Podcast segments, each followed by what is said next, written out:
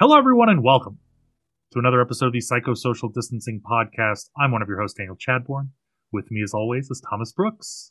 We're back. Yeah, it's been a little while. It's been a minute. I, I had that horrid realization when I asked you, it was like, what, two weeks ago at this point? Like, when should we have started our summer season? You were like, last week. no, we took a little bit of a break because our world was burning down. Yes, between fires and end of semester, which is just metaphorical burning, um, Mhm. everything in between. It's been a it's been a wild couple of weeks.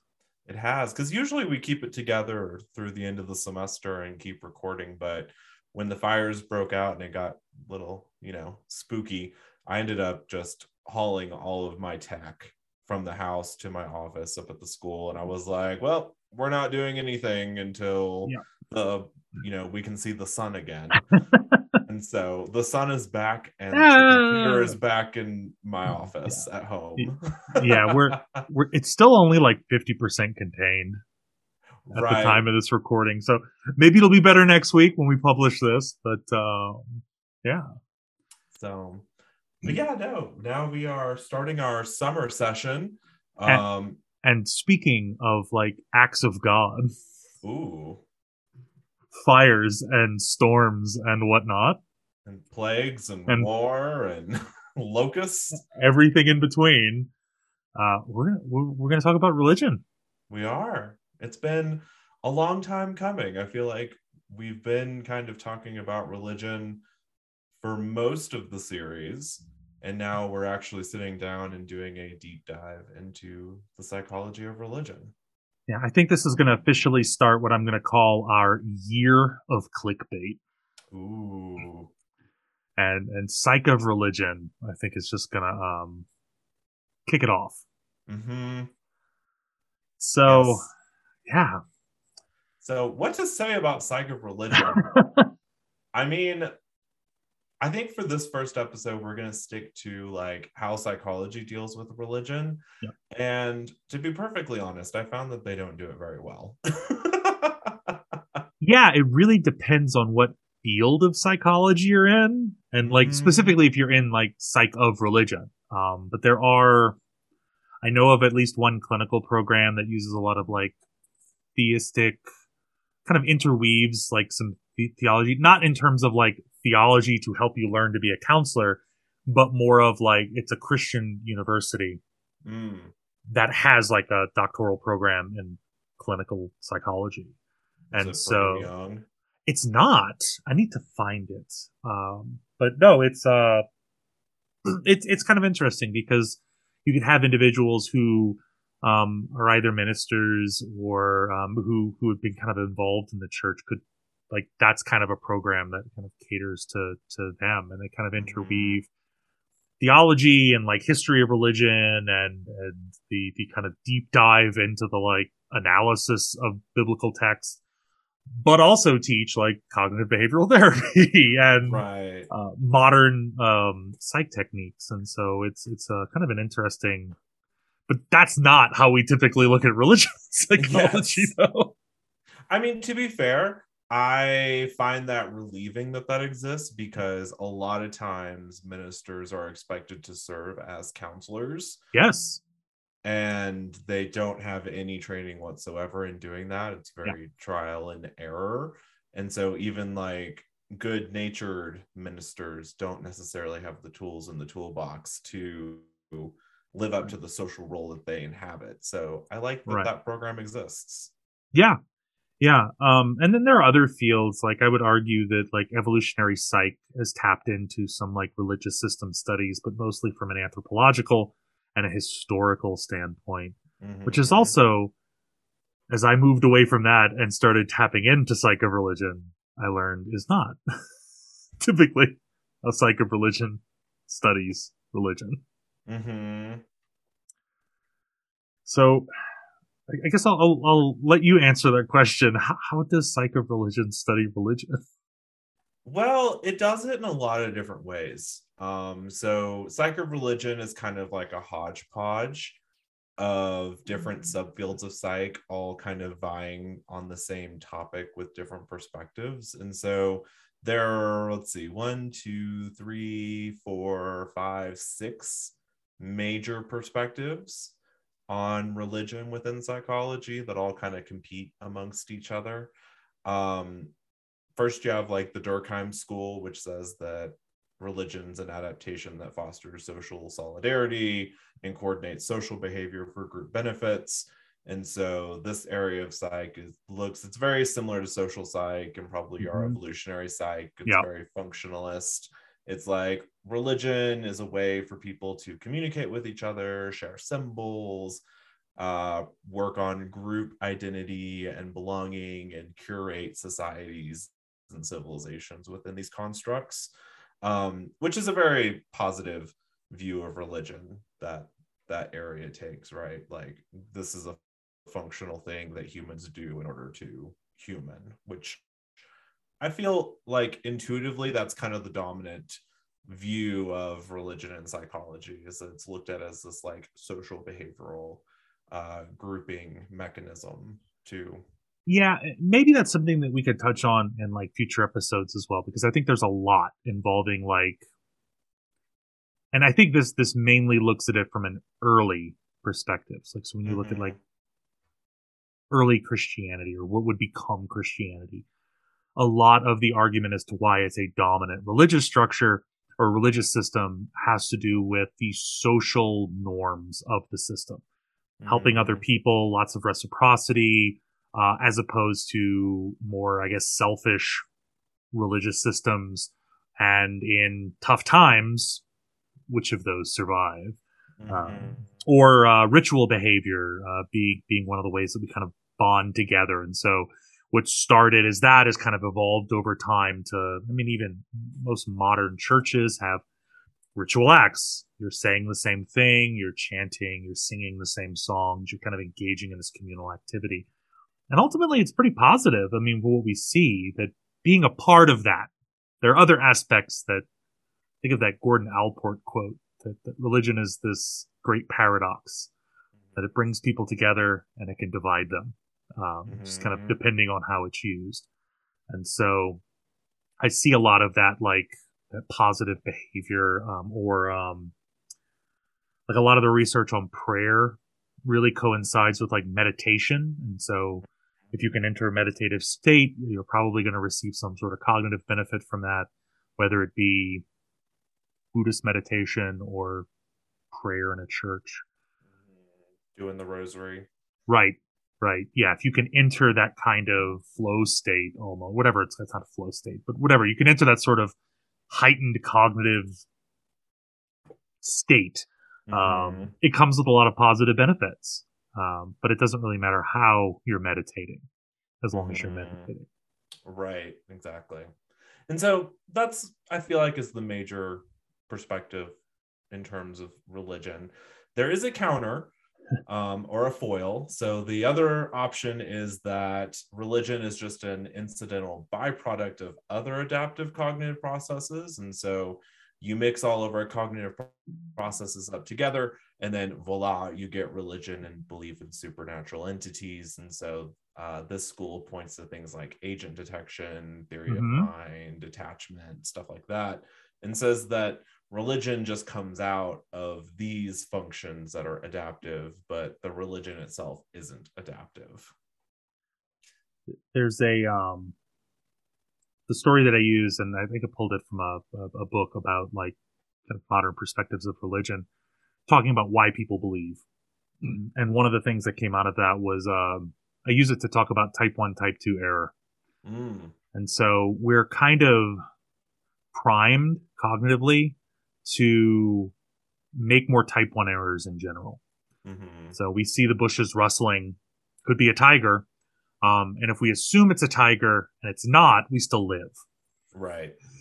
But if we make that type two error, um, and it ends up being a, being tiger, a tiger, like we're dead. Um, and so it's sort of like there's an evolutionary advantage to uh, having type one error, and that that again gets into like agent detection and what is behind stuff. And so it's not just that the wind is blowing the bush, but there is a, a force, a physical, tangible, intelligent force blowing the bush. And so that's type one error. Because if we're right, then we go to heaven.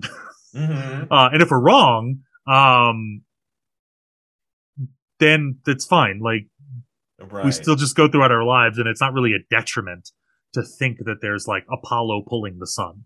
There's no real Right. downside to being wrong with that. Um, besides maybe like in a modern sense, maybe having someone be like, ah, you know, I'm looking at your list, like we're gonna get to Dawkins, so having someone being like, you're dumb, like, or, or like, you know, that's that's absurd that you would think that. Um, but there's no real evolutionary disadvantage right. Because I mean, let's be fair. If you believe that Apollo is pulling the sun, somebody else is going to believe that Po- Apollo is pulling the sun, and you can still reproduce and spread your genes. Like, yeah yeah uh, especially with the the advent of the internet you can easily find the people now who Mhm. believe that apollo is pulling the sun and um you guys can go on and, and have kids together yes, apollo the- worshippers the uh, Apollinians Yeah. of the internet. so that's the other um, argument in psych is that Yeah. religion's either adaptive or it's just a byproduct of adaptation. On the other hand, you have Dawkins, and so religion is a meme, but it's like this is more of a negative perspective on this, and so Yeah. it's not just a meme, but it's like a parasitic meme um, that uses human minds to replicate itself through infinity. And so religion exists outside of whether or not humans want it to, if it's helpful for them, if it's not helpful for them, that doesn't matter. It exists as a meme and will continue as long as humans are breathing.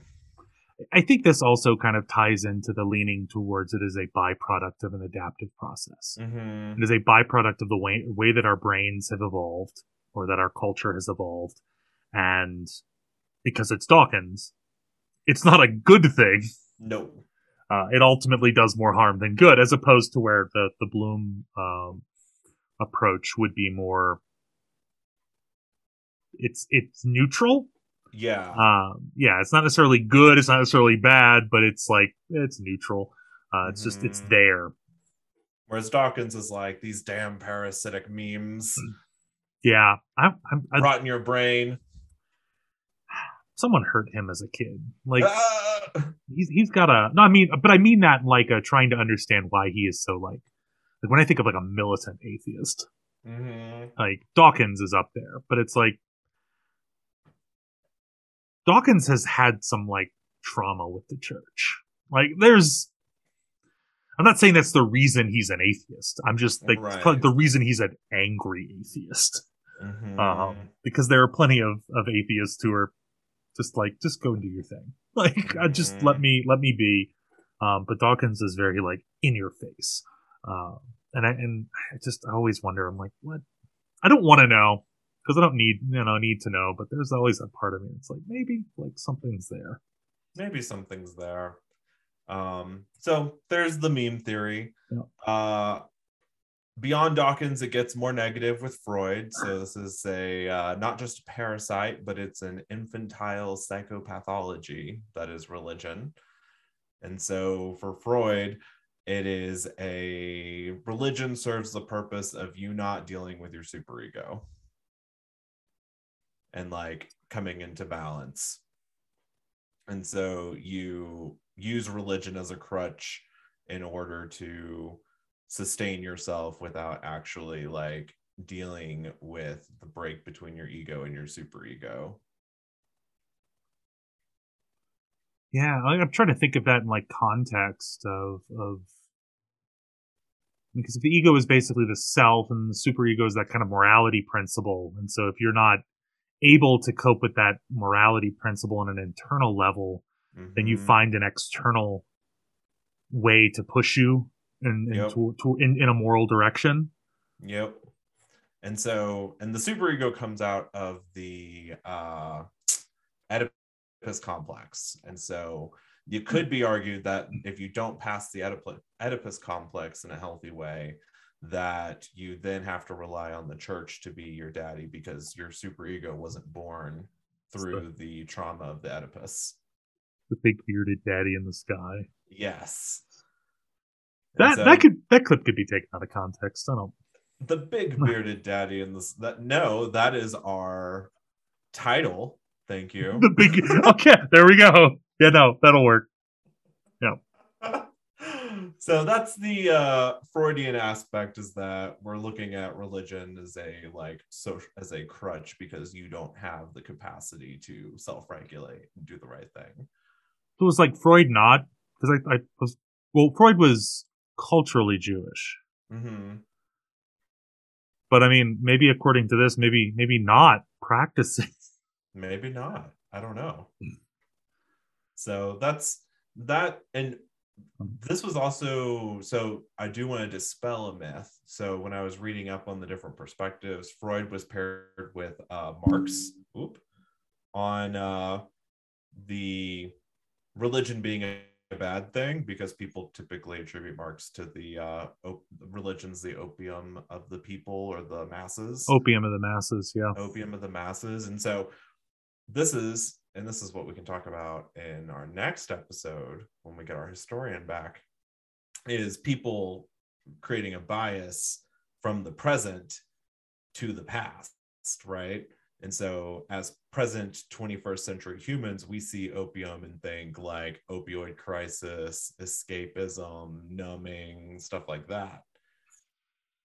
It's a when medicine. Marx was writing that, it was yeah. a medicine. Yeah. And so, yeah. I would not throw Marx into the category of Freud. I would not say he's a pro religious person, but I would not say he took nearly as a uh, venomous perspective as Marx, as right. uh, Freud or Dawkins about it. Yeah, that's interesting. I didn't know that. Or I mean, I didn't think of it that way. Mm-hmm. Yeah. So be careful with your historical interpretation, kids. What's our addiction was Gray's cough syrup. I mean, because it had heroin in it. So that's that pretty much rounds out. I would say that Freud, Dawkins, and then to a lesser extent Bloom and Marx have the more negative read on religion. Um, and then we kind of move into back to more positive views with the uh, existentialism. So we have our terror management theory, of course, um, which says that religion is a uniquely powerful form of existential security. Yeah.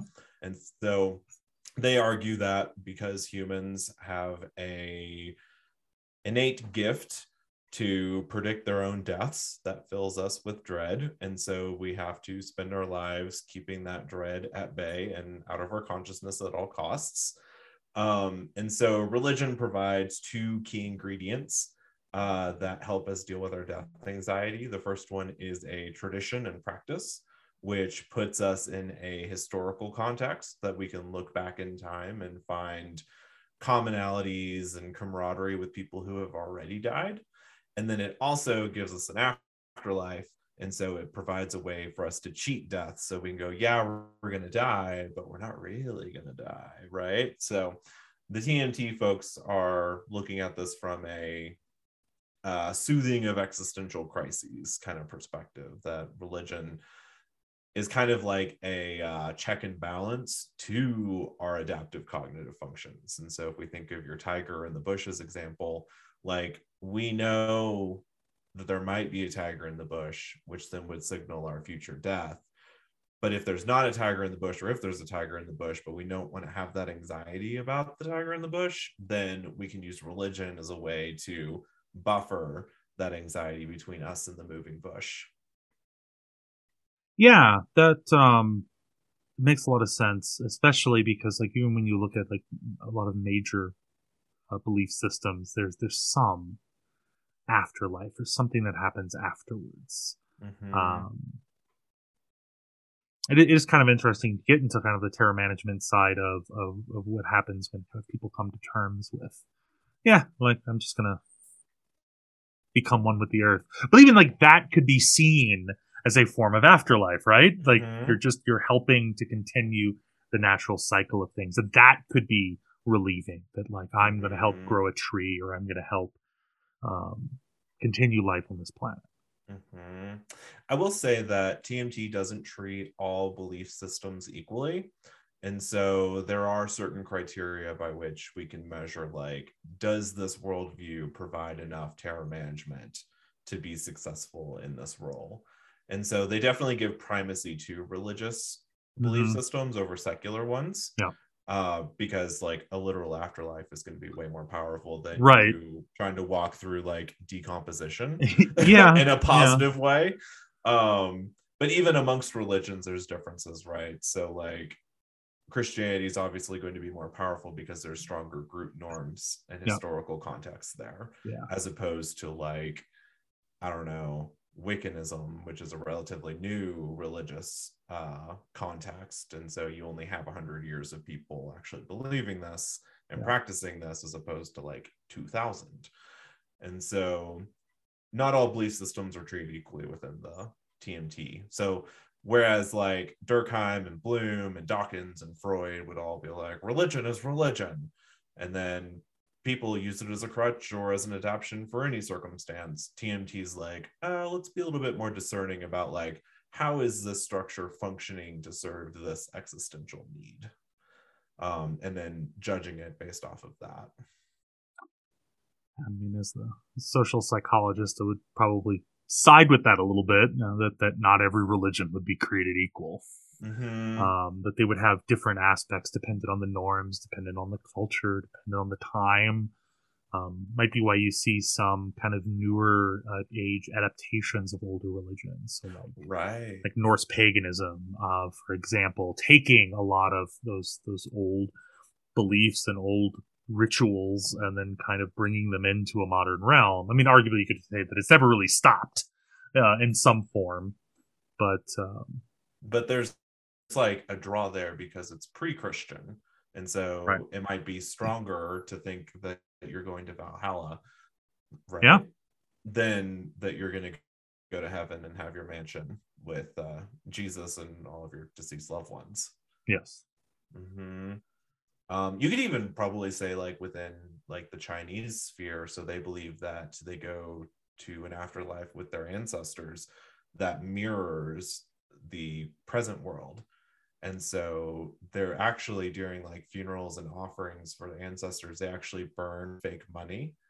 Um, so that way their parents can have money to spend on necessities in the afterlife. And so that might even be stronger because it's not as fantastical, right? Like that's actually a tangible reality that we deal with that then gets reflected in the afterlife. Th- there are cases where that like that still hasn't gone away. Like we still do that in certain Christian burials where you know you're like, all right, I'm gonna make sure like you know. Grandpa's buried with his pack of smokes and Right. his uh his his belt buckle and his his favorite pair of boots or something like that because like it's tied to him. So one, it could be like a connection thing, but that could even arguably just be a layover from you know when we were burying people with prominent goods or burying warriors with their weapons. Um, um, you know, on, on one hand, there's a connection there, but it also ties into the um, possibly bringing those things into the afterlife or having those things Mhm. with them uh, as they move forward. Right. I mean, I will say that if you go into any Asian grocery store, you can buy a stack of bills. And uh, usually it's like their cookware slash partyware slash hosting slash tea ceremony set area. And they always have like massive stacks of bills that are all like wrapped up together. You can buy them for like three bucks. Um, and then you can burn them to send them to your relatives. Interesting. Yeah, I have some in my office. I'll show them to you when we're Yeah. up at the school again. They're way cool. I'm gonna have to look for that next time. So, um, and then I think the last one, the major area is we have our dear friend Jung, who bucks all the rest and argues that religion is the externalization of the God archetype and that we need it in order to mature into our actual selves. And so we need to externalize our internal archetype of God in order to come to terms with the violent duality of the world. You see why him and Freud didn't get along. right? But this kind of makes sense to me, uh, at least from some of the stuff that I've read, uh, that, that there is an argument, um, even in, in some of the mo- more more modern than Jung um, writings about the idea of the the idea of God being an internalized mm-hmm. figure, and that that in itself, because what or who God is could be different for everyone involved, that would make it re- you know real. Mm-hmm. Um, but for that person, and that maybe there are some commonalities or some like social uh, norms that kind of tie into like like a collective view of God, and so then that could become a more tangible, like you know, the the old bearded daddy in the sky. Mm-hmm. Um, I mean, I th- I would say that you would argue that we all share the same God archetype because it's our uh, I don't know what would it be our uh, heritage as humans. Yeah, we all share that, but that our egos interact with that archetype differently. Well, it would also get kind of get into like some of Jung's thoughts on like how we see similarities across religious systems. It's like every now and then that meme pops up on the internet of like how Jesus and what is it, Osiris are like they have very similar stories. I'm like, well, yeah, if you're gonna pick and choose, they have very similar stories. Or that, you know, Zeus is just God. Like it's just mm-hmm. it's, it's a big bearded guy in a toga. Like I will say about Osiris and Jesus, at the time of early Christianity, there were actually several uh, salvation cults that popped up in all the major religions mm-hmm. in Greece and Persia and Egypt and uh, with the Israelites, and they all had a uh, love feast. And so uh, the sacrament or the Last Supper. Last Supper. Yeah. yeah, the Last Supper. That's now communion. Um, all of them shared that, and all of their deities were sons of major creation deities that all died in order for their followers to get to the afterlife. So, I mean, it is very likely that Osiris and, and Jesus share. Yes, they're they're being pulled from the same stories or the same commonalities and that, the yeah. same like zeitgeist of the era that people were really into their uh, savior deities. Uh, that, that's almost like saying like you know the story of Noah has a lot to do with the Epic of Gilgamesh. I'm like they're arguably the same story, mm-hmm. uh, but we're just we're we're detached by time, and so source of that story becomes a little more confusing. Where where it mm-hmm. comes from, we we can't really trace that back without someone who was there. Right. And it could just be possible that the two stories may have a similar root, but that they emerged in different places because yeah. the culture shared a zeitgeist and a commerce amongst themselves. And so they have different flavors to their stories, but they could still be similar. So yeah.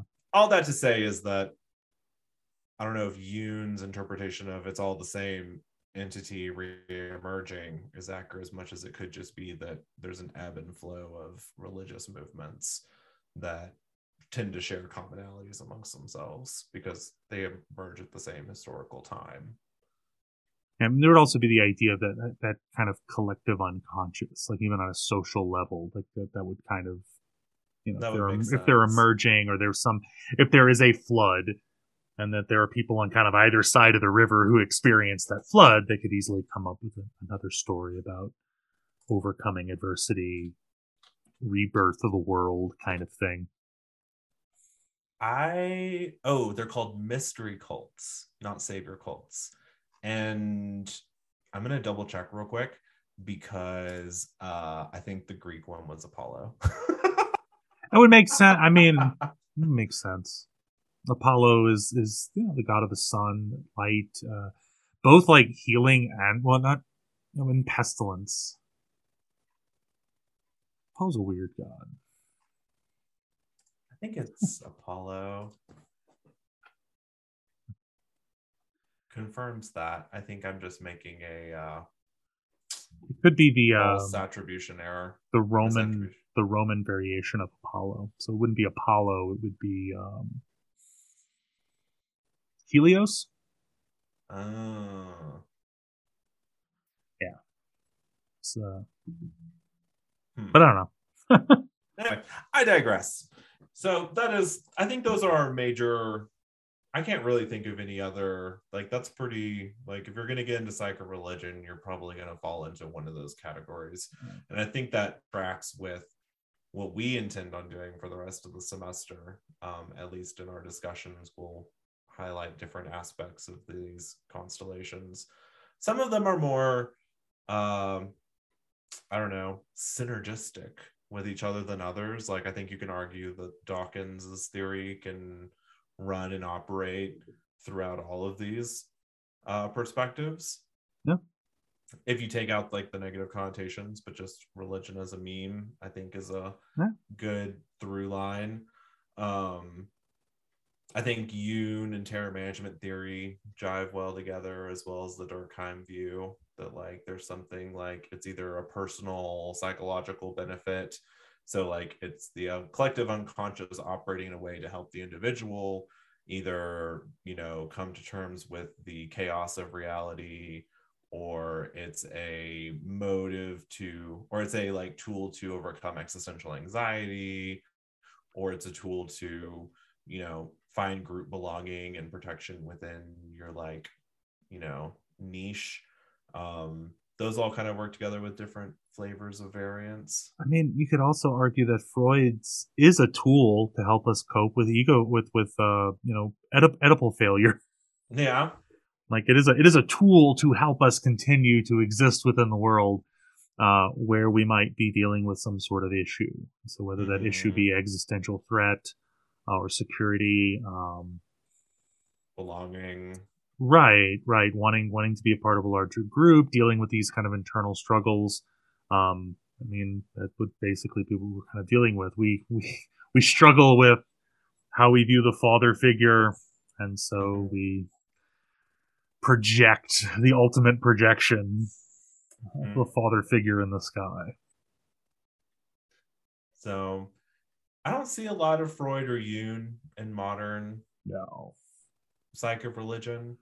Um, I did find an article by uh, I'm gonna butcher this name, Paloutzian and Park 2021, which pretty much goes through and butchers the present day psych of religion that it's a uh, immature field and it hasn't really been able to come together uh, methodologically or epistemologically that it's kind of like all over the place and existing in different realms which is fair i think based off of our review of major theories that uh that is apt. Well, because it also modern psych of religion includes those six that we just talked about, but it also includes anyone who's doing anything that involves religious groups. yes And so, if you're doing social psychology with a religious cohort, well, you're doing psycho-religion stuff, Mhm. and it might have nothing to do theoretically with someone else who's doing personality psych or behavioral uh, examinations or evolutionary psych. And so it's all yeah, it's, it's easy to find it all over the place. Mhm. Um, they argue, well, so they argue that the term religion shouldn't even be used for psychologists. And this is where we get into this weird like dynamic of like disciplinary versus interdisciplinariness, right? Mhm. So they say that religion is a cultural term, so that it would necessarily belong in history, anthropology, sociology, etc. And that we need to be looking at the term religiousness or I guess religiosity. I've seen that as well Right. because that term connotates or connotes qualities of affect, behavior, and cognition, which then gives us the constructs in order to test and manipulate it. Whereas the religion itself, we can't really deal with as psychologists.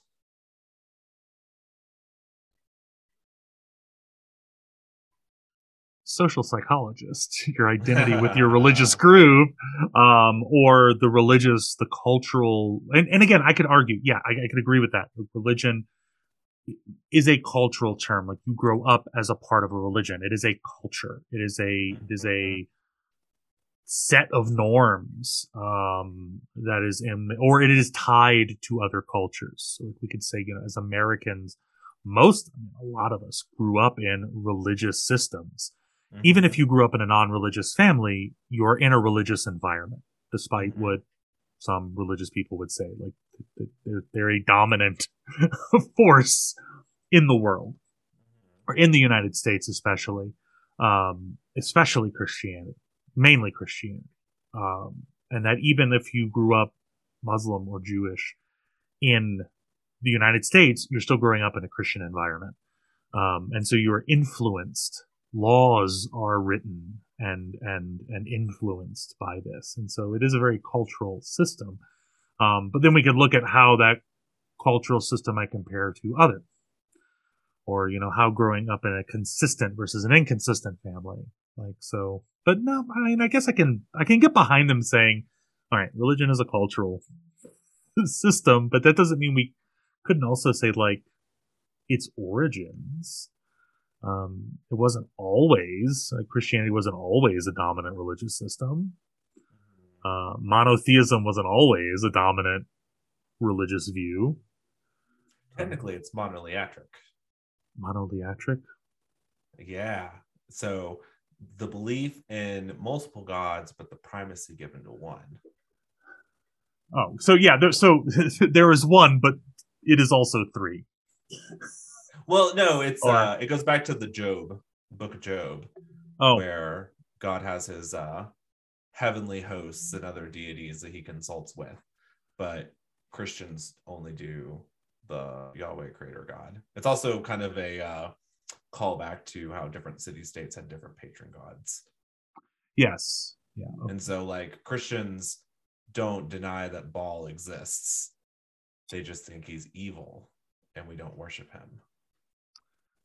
That's true. That's, that's, that's good old that's good old fashioned Old Testament stuff, which uh-huh. I would say in, in, in modern Christian circles you don't delve into nearly as well. well Christians don't even know.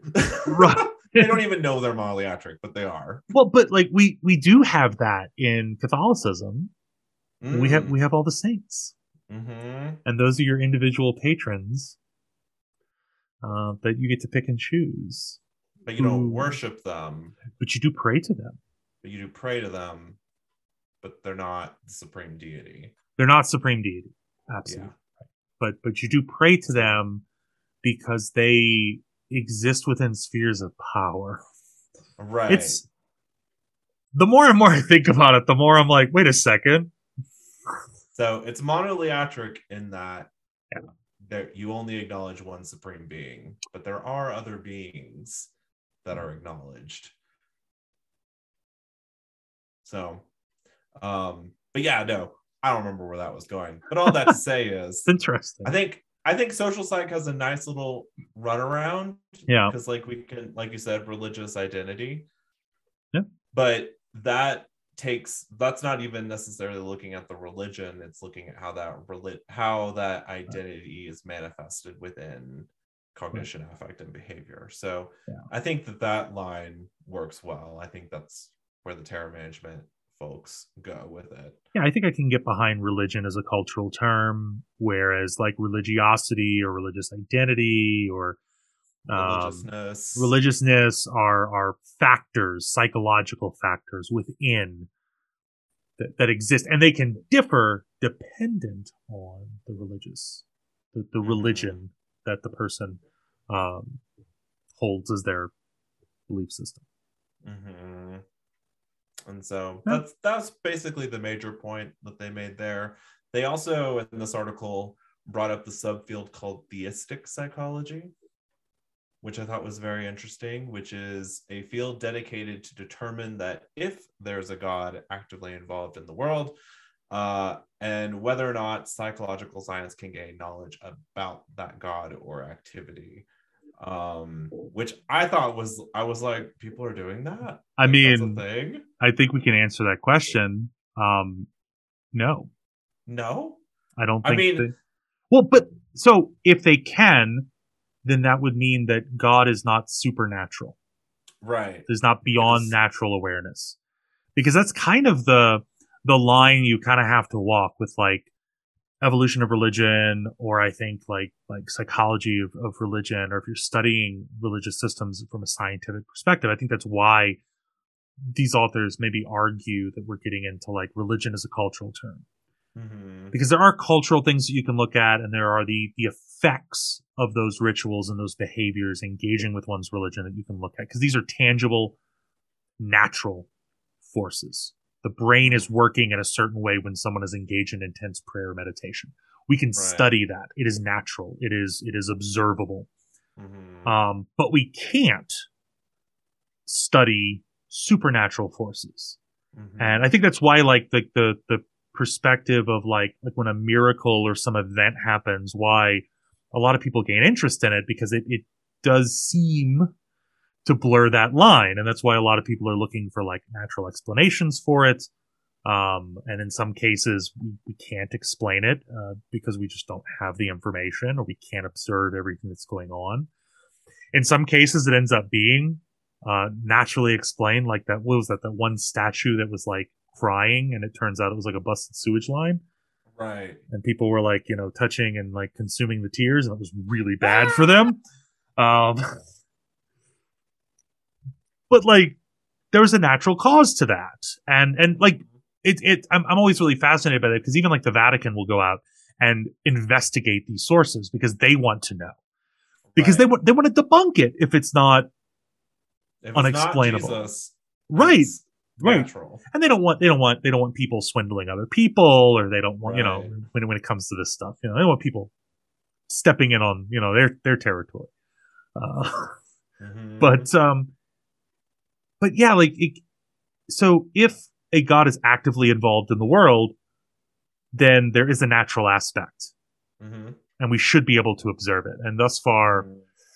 besides like the psychological side of things, we have not. um, um, I mean, there's, there's, we could say like, oh, you know, that, that tornado that touched down was like the finger of God. right. A sight Twister. Um, but you can't really say that um, because there's no evidence to support that. Um, there could be a strong belief. There could be mm-hmm. psychological evidence that that person does actually believe that and that belief is, is real to them.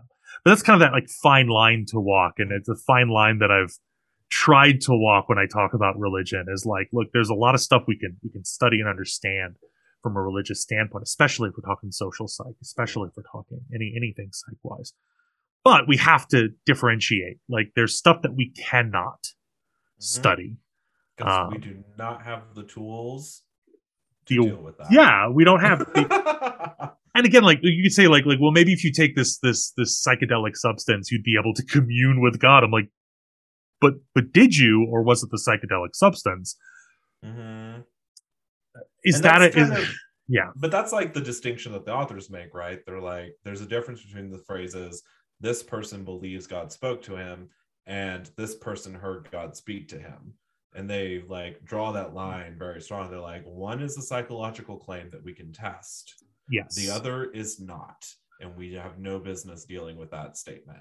Right. And I mean, as as spicy a take as these authors make, I'm I'm kind of in agreement with that. Oh yeah. Well, I don't think we, it's a we, spicy take, honestly. Well, for some people, I think it is, and I think for for for both reasons, I think you have some people who are very strong in wanting to disprove God's existence, and there are some people who very strongly want to prove God's existence, and it's kind of a futile bashing of heads because. And it's it, a desperately yeah. inappropriate arena to do it in. yes, yeah. Like, we, I'm going to become a psychologist and prove God doesn't exist. That and, has nothing to do with it. what are you doing? Right. Right. Now you can you can prove benefits and detriments to being involved in these systems. You can show mm-hmm. that. You can or you can build support for it or against it. Um, yeah. yeah, I um I had a thought. Uh um it reminded me in one of my research methods classes because I, you know, I, I try to think. I, I, use this as an example, and I'll when I teach this course again in the fall, I'm going to use this as an example one of these things that I, I, I, got, I had a student come up to me and say, you know, I've got an idea on what I want to do my research topic on. I was like, cool, let's hear it. Like, what's your hypothesis? And they were like, abortion is immoral. And I was like, you can't study that. And they're like, why? And I'm like, how do you determine what is moral or immoral?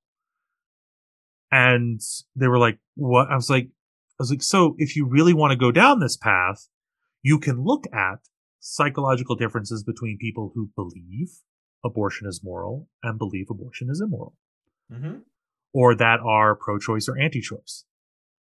Um, you can study that. That that, that is something you can tangibly study, but you cannot Mhm. study Immorality. immorality um, in a true sense because you also don't know. right. and- I and mean, you I, arguably they could have probably done that as a research paper in like philosophy. Yes, yes, but we need to make it a testable hypothesis Right. in psychology. And so you can't test that. You can posit it and, and deep down, I'm very certain that this student felt that it was immoral and that that was part of their belief system. And that's fine. Mhm. But also you need, like, if you're going to study something like that, you also need to detach yourself from it Mhm. because your biases can come out and you want to make sure people aren't going to call your stuff into question based on that. And that's an easy way to do it is just to come up with a, a research topic like that. Um, they ended up picking something completely different by the end of the I- semester, but less spicy.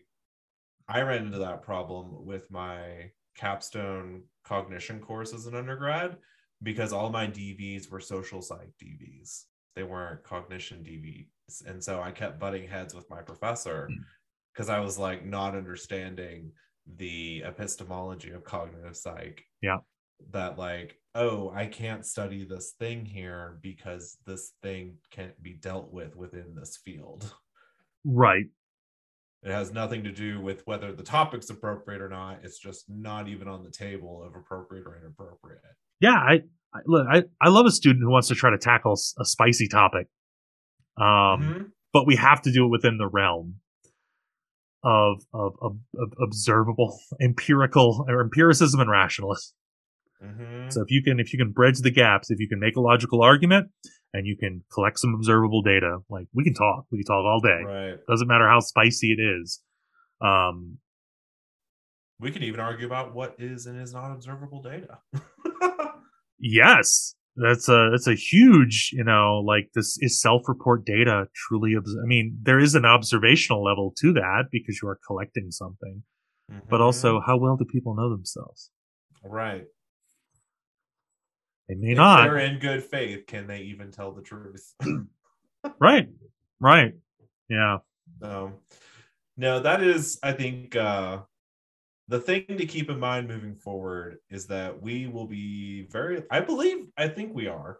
We're going to be shifting our epistemology of religion around that may or may not neatly line up within psychological parameters. I, just based off of our topic list that we've written out, that I feel like we're probably going to like veer a little bit and go some you know mm. post-disciplinary lenses on uh this stuff Yeah, I mean, to study it and to talk about different religious systems and and whatnot, we're definitely going to have to move out of the realm of just pure. We're going to have to talk about what these individuals believe, as opposed to what we know for sure. um, right and we'll have to look at some historical trends so Yeah. next week i'm excited because we're going to get our reality check with the historian again well, depending on when they're available.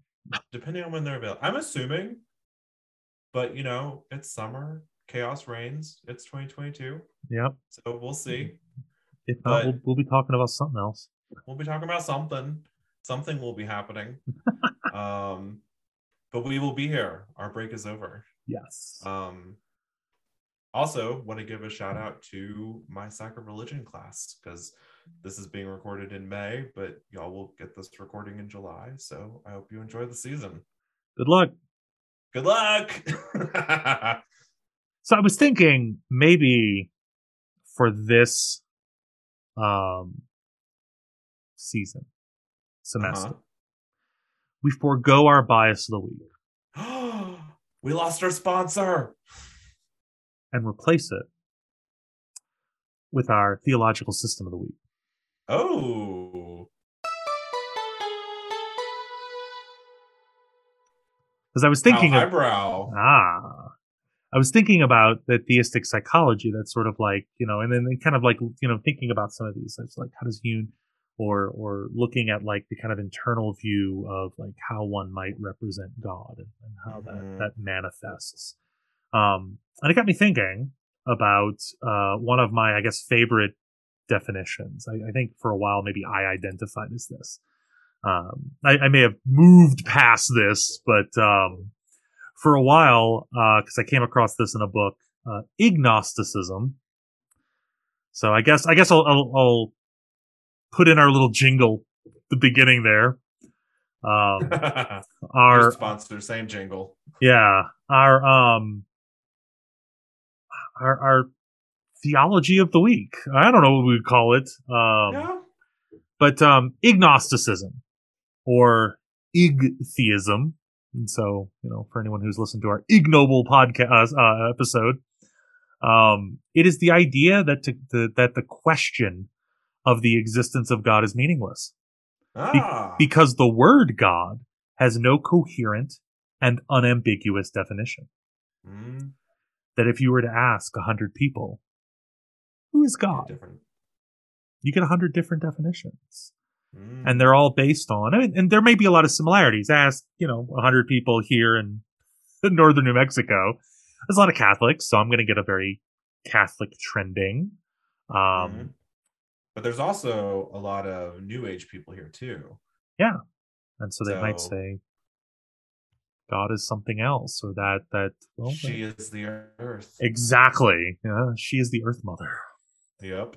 um yeah and so it it is it is kind of an irreligion it's sort of like a and and this this was i, I remember reading this at one point um from a woman uh, who was a, a a nun um but it actually has its origins um from from a man named Sherwin Wine who was a rabbi and a founding figure of humanistic judaism Mm. And so it was coined in 1964 kind of officially um but uh yeah it's a it's a theological non-cognitivism Okay.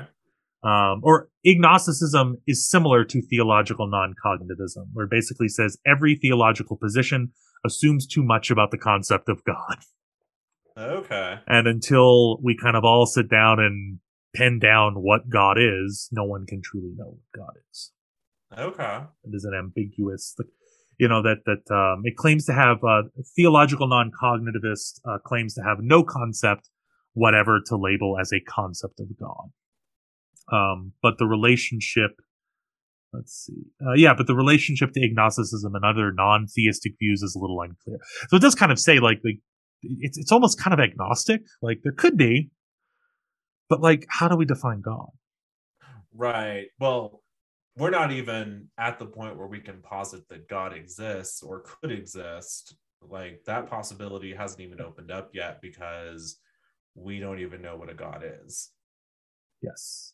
Yeah, Okay. yeah. It's been compared to both weak atheism and agnosticism. For that. Cool. Um, yeah, yeah. Um, but other people, uh, philosophers, that consider it to be distinct because it is kind of saying like, well, yeah, look, like we can we can talk about the concept of God, but we got to we got to pin down a definition first. Like we need an operational definition of God. Like, as- Mm. As good scientists, when you're like. These people believe in God. Like, well, okay, what is an operational definition of God? two things about this. The first one, it says that we privilege the well, we assume too much about God. The first thing is is they assume too much about the question about God. I mean, And then secondly, because they're forcing an operational definition, would this not just be a scientism? Scientism? Scientism? Where we're over prioritizing natural observation within a spiritual context. it, it has been compared to like parody religions and non-religions for that reason. Okay. It, it seems to be, I would maybe argue, it seems to be a good uh, bridging gap uh, gap between like I was Christian and now I'm like a secular humanist. Yeah. Um, no, it's kind of like I don't know. I feel like it's the maybe not the surrender line, but like the stalemate line. yeah, because I mean, it's it's not it, it's it's maybe a I don't know. Would you say it's maybe a step past agnosticism? Because agnosticism, you're kind of like on that middle line. You're like saying like eh, there, there could be there. I don't know, and so I'm not going to think about it. Like this is saying like I can't even start thinking about it right until we define it. Mhm. And so, yeah, I mean, there's definitely some. Is that even possible though? Because if we go with the Dawkins that religion's a meme, then you do have a definition of God. But you understand that everyone can have a slight dif- different variation of that meme, and until we have Yeah. one solidified meme, um, we can't say for sure because your your definition might be off. Um, I it But the memes don't work that way. We all experience memes in slight variations, but they're still meaningful in the way that they convey that piece of cultural information, right? So, like, we can both look at Pepe the Frog and have slightly different interpretations and feelings about it, but we both kind of hit that essence of meaning regardless of how we get to it. And so, if God is a meme, then we can have different experiences but share that essence inside. So this might just be like a bunch of highbrow like deconstruction buffoonery. yeah, it also comes across to me a lot like um again like I said like that that gap that that I'm I'm in the transition but I'm Mhm. kind of afraid to take that next step because of the meme that exists because I I'm I'm within let's say a Christian system or a Muslim system who believes in a god a chief Mhm. deity um but also like I'm questioning that. And so this is a really kind of like easy way out. It's easier. I don't, maybe it's easier than agnosticism because agnosticism, and maybe you don't think about it. In this case, you're thinking about it a lot. You're thinking about it too much. Maybe, but also this seems like the unmoored sign and signifier problem. Where like I don't know the like a cup and the word cup are dislodged because cup can mean anything and we don't agree what a cup is. And I'm like, okay, but you're still drinking water. Those darn, those darn postmodernists.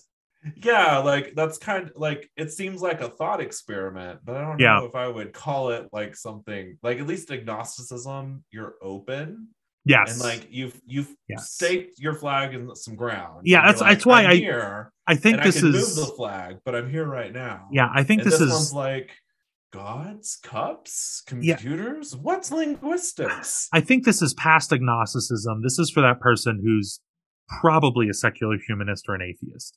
um, or, Mhm. or both, um, and is is moving past that point, but doesn't want the identity. Maybe yeah It, it makes me think of like the um, the independent voter and how a lot of people are like, I'm independent, and like if you pull them, they tend to lean one way, yeah but they don't. It's it's not that they're against like liberal or conservative views, is that they don't want to identify with the, the Republicans or Democrats in the United Mhm. States. And because they don't want to identify, so you have someone who doesn't want to identify as a Christian, but doesn't want to identify as an atheist.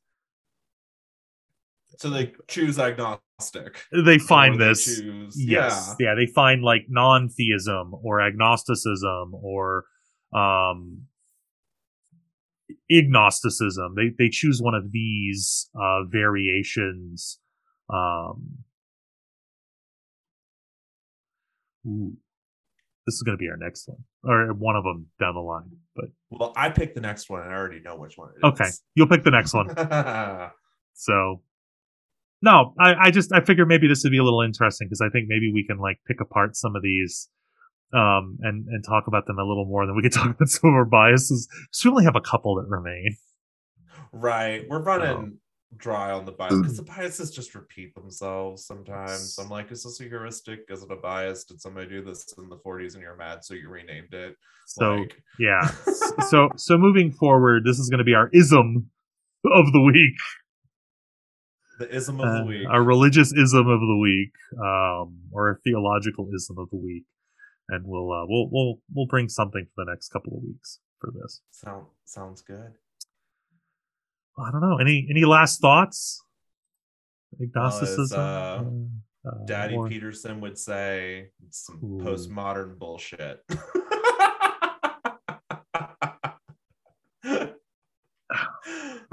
or just not answer the question about God. Well, what do you mean? No, he he is an agnostic. What do you mean by God? what do you mean by God? What is God? What like but but you have to but you have to understand your definition of God. We got to operationalize.